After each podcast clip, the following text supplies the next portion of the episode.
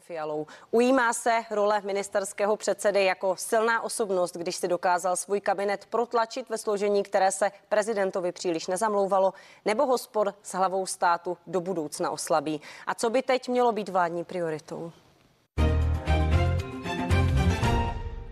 I na to se zaměříme v příštích minutách, stejně tak jako na to, jakým bude Jan Lipavský budoucím ministrem zahraničních věcí.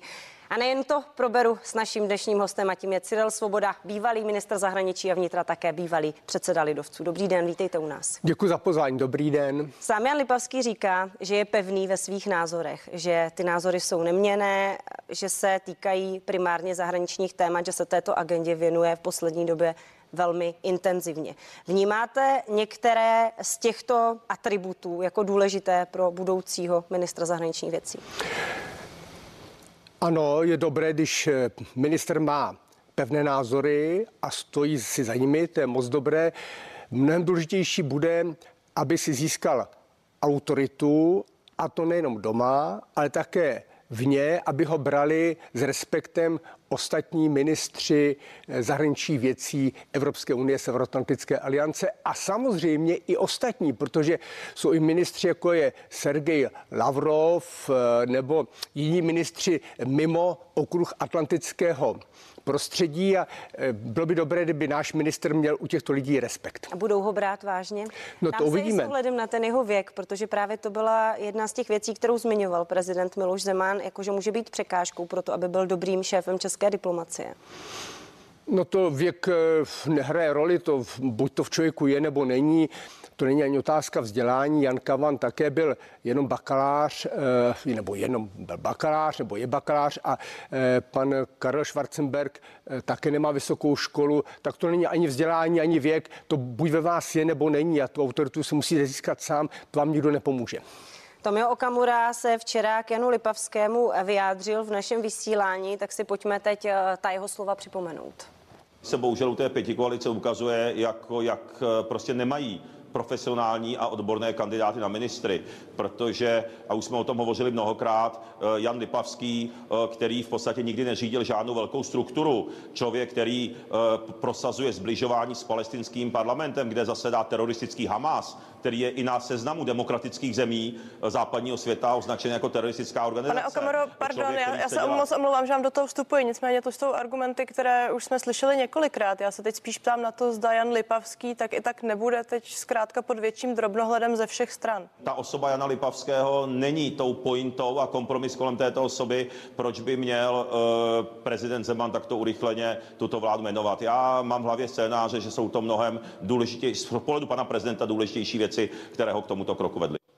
Pane Svobodo, máte pocit, že Jan Lipavský je takovým kandidátem, tak říkajíc nouzecnost, že se nenašel lepší kandidát na post ministra zahraničních věcí, jak naznačoval Tomio Okamura? Já to řeknu takto. On je vytrucovaný ministr. A, a já budu rád, když se ukáže, že si řekneme, bylo to dobře, že jsme se vytrucovali.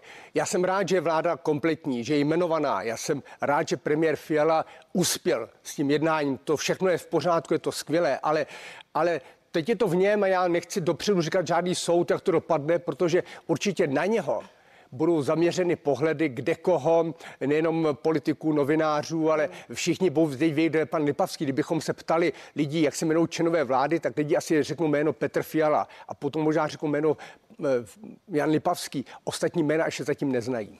Eh, má být šéf české diplomacie schopným manažerem v první řadě? Nebo to má být člověk, který má diplomatickou minulost, dobré vztahy právě s okolními zeměmi, je známý právě i na venek, i vně České republiky? Nebo to není ten nutný základní předpoklad, ale důležité je, jak se mu právě v té pozici povede si vydobít eh, vlastně ten respekt? Minister zahraničí věcí musí být především člověk, který si získá důvěru Černínského paláce. To je velký úkol.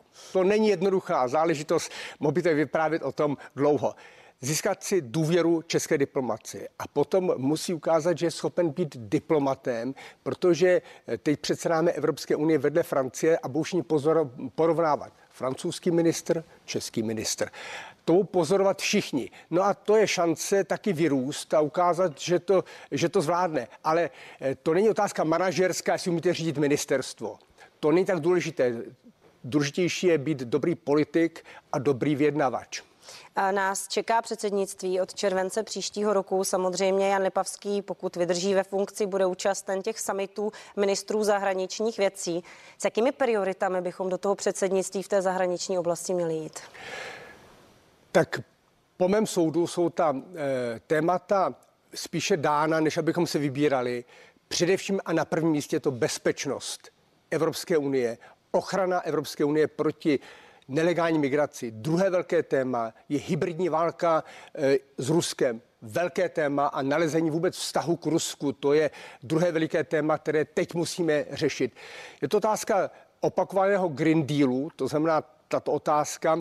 A to jsou podle mě tři klíčová témata, která budou, ať si my napíšeme na papíry, co chceme, tohle to bude. No a to jsou velké úkoly, které potřeba zvládnout. Včera byl odsouzen uh, Sjarhan Cichanouský, manžel Světlany Cichanouské, která právě um, odešla ze země po té, co prohrála, jak ona sama říká, celá běloruská opozice neprávem běloruské prezidentské volby. Aleksandr Lukašenko dál potlačuje tyto kritiky svého režimu. Vidíme to u Alexeje Navalného. Podle vás je na čase, aby se Evropská unie vymezila nějakým zásadnějším způsobem, než to dělá dosud, protože zatím jsme stále na úrovni sankcí, které jsou cílené, míří na konkrétní osoby, případně firmy, ale nic dalšího se vlastně neděje. Evropská unie má ukázat za prvé sílu, že je schopna jednotně pokračovat v tlaku a zároveň se má jednat, protože podle mě jediná osoba, která může srazit Lukašenka, je Putin, prezident Ruské federace. A já si myslím, že eh, s ním se dá jednat a on bude chtít vysokou politickou cenu. On nebude chtít peníze, jako chce eh, prezident Erdogan v Turecku. On bude chtít politickou cenu za to, že pomůže s migrací. No a to bude v otázka Krymu, sankcí. A to budou další velká témata a tuto šachovou partii je potřeba hrát. Ze všeho nejhorší je pouze stavit ploty. My můžeme postavit pětimetrový plot a sedmimetrový plot a ti se ten problém nevyřešili, protože ten útok migrantů bude pokračovat. My ho musíme zastavit. A zastavíme ho tím, že jsme schopni najít dohodu také s Ruskem. Bohužel, nebo bohudík, je to tak. Jak je schopná Evropa teď diskutovat s Ruskem tváří v tvář tomu, co se děje právě na ukrajinsko-ruské hranici, kdy vyzývá včera šéfka unijní exekutivy Rusko k tomu, aby si dalo pozor, aby nedošlo k žádnému vyostření eh, situace na ukrajinsko-ruských hranicích a že pokud k němu dojde, takže odplata bude velmi tvrdá. To znamená, znovu se pohybujeme v té rovině výhrůžek směrem k Rusku a přitom na druhou stranu vy říkáte právě právě Putin může být ten, který může být hybatelem toho dění všude jinde. Ano, protože nikoho jiného nevidím, kdo by, eh, s kým bychom to mohli dohodnout. My, myslím tím Evropskou unii, ale Problém je v tom, že pro Putina nikdy nebude partnerem Evropská unie, protože on to neuznává jako entitu, která drží pohromadě. To budou Němci a Francouzi. A musíte přijmout i tato role, že Němci a Francouzi budou hlavními vyjednavači eh, nějakého kompromisu a bylo by dobré, abychom ho byli schopni najít a podporovat. Takže to bude komplikovanější. Nebude to předsedkyně Evropské komise, nebude to předseda Evropské rady, se kterým bude jednat Rusko, ale bude to francouzský prezident nebo německý kancléř. A my musíme tento scénář umět zvládnout tak, aby to byl zároveň zájem unijní, nejenom těchto dvou zemí. Takže to jsou velké úkoly pro ministra zahraničí věcí, jsou to úkoly velmi těžké a podle mě mnohem těžší, než si tady my myslíme, že tady budeme si vyprávět o tom, že Evropskou unii třeba reformovat. Teď je potřeba své zápas o její bezpečnost. No a když jsme se dostali vlastně oklikou zpátky k Janu Lipavskému, tak se pojďme ještě zastavit vlastně u toho, jak silným rezortem zůstává ten rezort zahraničních věcí, protože když se když odvolal Jan Hamáček nebo respektive Andrej Babiš z funkce ministra zahraničních věcí, tehdy Tomáše Petříčka, tak na jeho místo dostal nabídku nastoupit tehdejší ministr kultury Lubomír Zaorálek. A ten řekl, jestli si dobře pamatuju, že to ministerstvo je vykuchané, že přišlo o celou řadu kompetencí, že byly přemístěny na různá jiná místa. Máte z toho ten stejný pocit, že oslabilo České ministerstvo zahraničí? České ministerstvo zahraničí věcí je tak silné, jak je jeho ministr tím to stojí padá. To není, zákon nic nezměnil, zákon nezměnil kompetence ministerstva zahraničních věcí nebo jeho pravomoc, nezměnil pravomoc úřadu vlády, nic nezměnil. To je otázka, kdo z koho.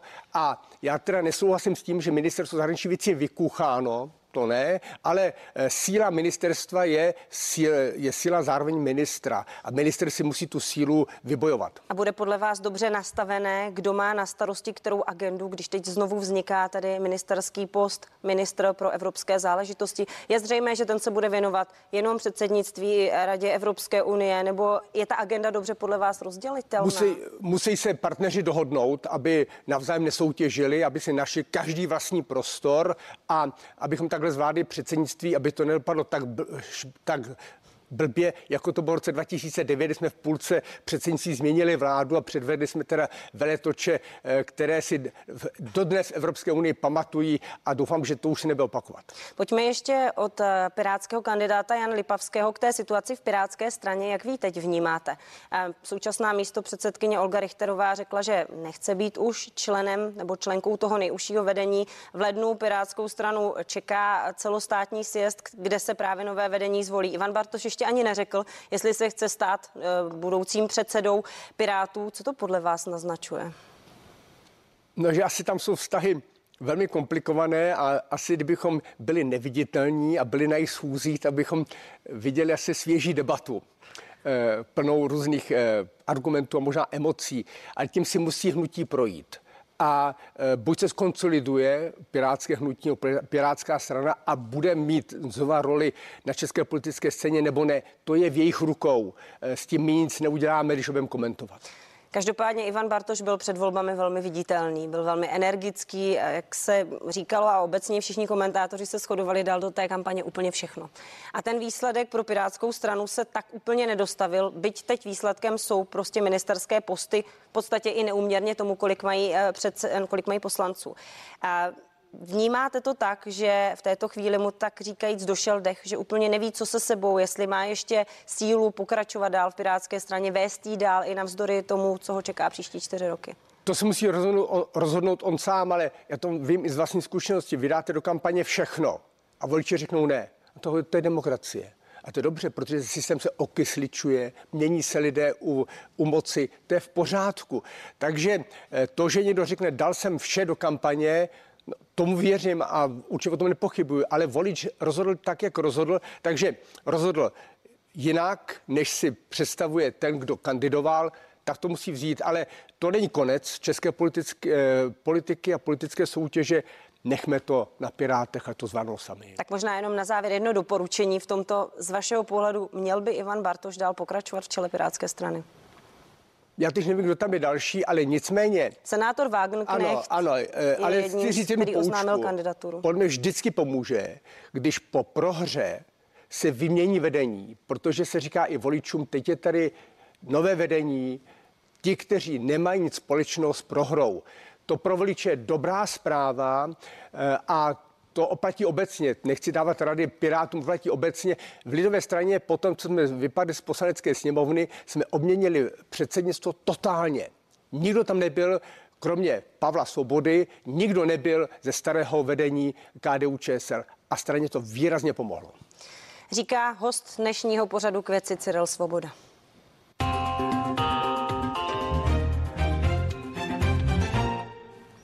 Pane Svobodu, pojďme se ještě vrátit k té plánované kompetenční žalobě, kterou chtěl eh, Petr Fiala předložit na posouzení ústavnímu soudu v situaci, kdy hrozilo, že Jan Pavský neprojde přes Miloše Zemana. Eh, máte pocit, že Miloš Zeman chtěl za každou cenu této kompetenční žalobě předejít, vědom si toho, že by mohl neuspět? Víte, ten eh, konflikt začal tím, že Miloš Zeman řekl kategoricky, že pan Lipavský nebude ministrem zahraničí věcí, že on ho nejmenuje. Dokonce to dal na webové stránky. Předseda vlády Petr Fiala řekl, Jan Lipavský bude ministrem zahraničí věcí, s tím stojíme a padáme. Takže tady máme dvě naprosto proti, uh, proti sobě stojící pozice. A najednou Miloš Zeman bez dalšího, aniž by se stalo cokoliv vnějšího, říká, že bude jmenovat uh, pana Lipavského ministrem zahraničí věcí. Já mohu jenom spekulovat nebo dumat o tom, co se odehrálo. Možná, možná e, se si uvědomil v diskuzi prezident republiky, že může koalice, protože má dostatek hlasů, kdykoliv hlasovat a přijmout podle článku 66 ústavy usnesení o tom, že prezident republiky není způsobilý vykonávat svůj úřad. A kdybych já byl na místě prezidenta republiky, tak po tomto rozhodnutí bych okamžitě rezignoval. Už bych neučinil nic a řekl bych, ať to teda dělá někdo jiný, protože tím prezident republiky ukázal, že už nemá vnitřní sílu být hlavou státu. Nedá se to interpretovat třeba i tak, že se v dané chvíli chtěl zachovat státotvorně? To je oficiální interpretace, to ano, ale, ale ten, ten konflikt byl tak ostrý, že já nevidím nic, co by bylo nového, co by mělo změnit postoj prezidenta republiky, ani žádné vysvětlení nepřišlo. A e, víte, je čas umění přijít a také čas odejít a já bych přál i Miloši Zemanovi, aby odešel jako člověk, který má, který má pevné slovo, řekne, takhle jsem to chtěl, nepodařilo se to, tak já tedy odcházím podobně jako Benedikt XVI, když zjistil, že není schopen zvládnout krizi v Vatikánu s bankou a odešel. Eh, Charles de Gaulle po prohraném referendu, eh, které se týkalo eh, reformy Francie, ústavní také odešel.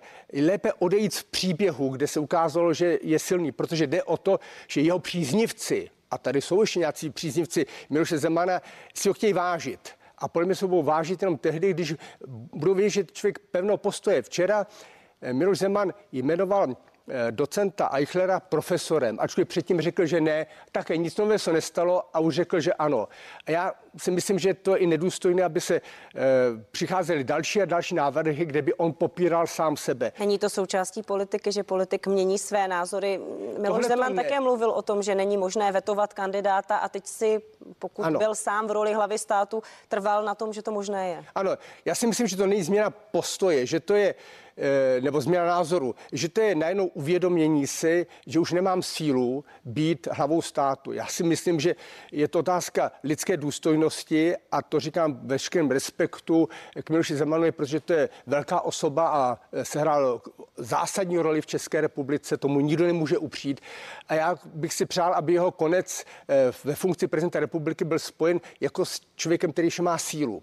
Nikoli s člověkem, který už nakonec dělá jenom to, eh, co se mu přinese, tak to podepíše bez vůle, to myslím, že není hodné Miloše Zemana. Pojďme se ještě zastavit u té kompetenční žaloby. Nebylo vlastně v danou chvíli dobře, anebo není dobře, aby se teď třeba vyčistil vzduch tím, že se ta kompetenční žaloba podá, ne na konkrétní na konkrétní spor, ale podá se prostě na to, aby bylo jednou provždy jasné, jestli má prezident pravomoc zasahovat, vetovat, jak říká Miloš Zeman, do jmenování eh, kandidátů na ministerské posty.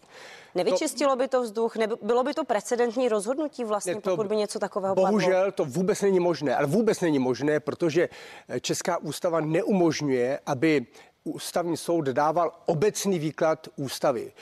Ústavní soud může rušit zákony, podzákonné normy, rozhodnutí, jestliže jsou v rozporu s ústavním pořádkem, nemůže dát výklad. Já jsem rád, že k tomu sporu nedošlo. Já jsem rád, že máme novou vládu, to už opakuju znovu, ale eh, ale zároveň eh, to vidím jako smutný příběh eh, člověka, který napřed zatroubil do trup a řekl, svedu zápas a potom otočí o 180 stupňů. A vy vnímáte jako vítěze toho zápasa, zápasu Petra Fialu? No nepochybně. A, jako, a to patří k politice. To patří k politice. To je vítězství Petra Fialy a celé koalice. To, to patří k politice. Ale eh, k politice patří prohra i vítězství. Obojí.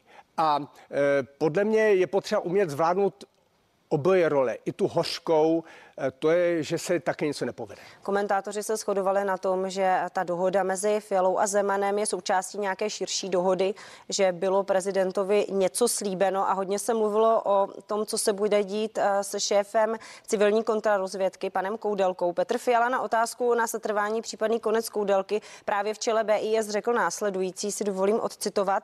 BIS ale už dříve, je to zhruba dva měsíce starý výrok, jen eh, pro upřesnění. BIS pod vedením Michala Koudelky do dobře plní svou funkci. Příkladem je i vyšetřování teroristického útoku ve Vrběticích. Není žádný důvod, proč měnit vedení, zvlášť v této složité bezpečnostní situaci. Veřejné spochybňování BIS a kvality její práce jenom nahrává našim nepřátelům. Umíte si v této situaci představit, že by Petr Fiala slíbil Miloši Zemanovi, že Michal Koudelka nebude dál v čele BIS pokračovat? Ne, naopak představuji si, že eh, Petr Fiala navrhne povýšení pana ředitele Koudelky do hodnosti generála To si dokážu představit.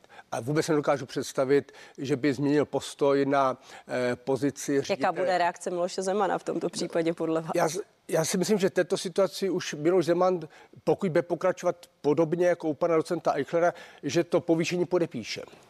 BIS se věnuje přímo i okolí pana prezidenta. Kancléř Vratislav Minář byl vypovídat kvůli možnému uniku informací. Bylo zřejmé, že prezidentovi dlouhodobě příliš nekonvenovala činnost BIS hlavně směrem k Rusku a k Číně.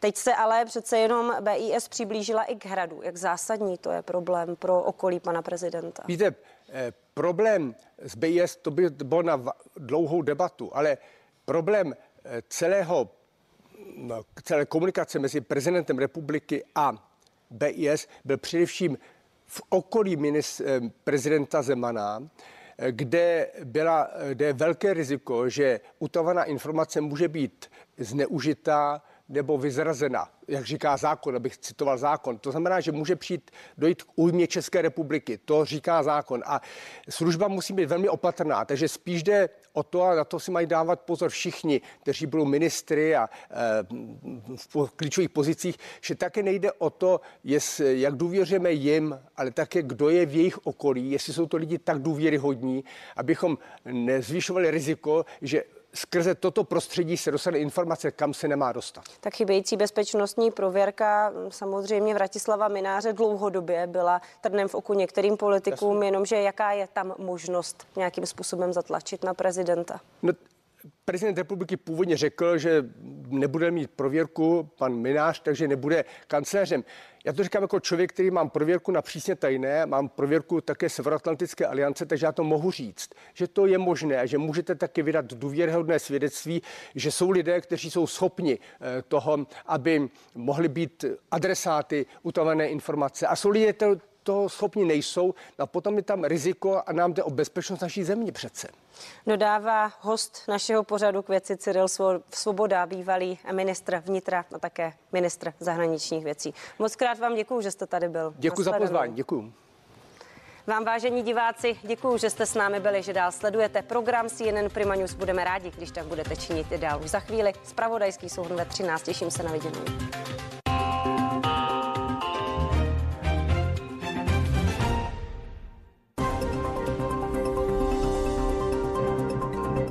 Slavnostní premiéry, bonusové materiály z natáčení seriálů, exkluzivní záběry do zákulisí televizního vysílání, vaše oblíbené tváře na place i pěkně v soukromí.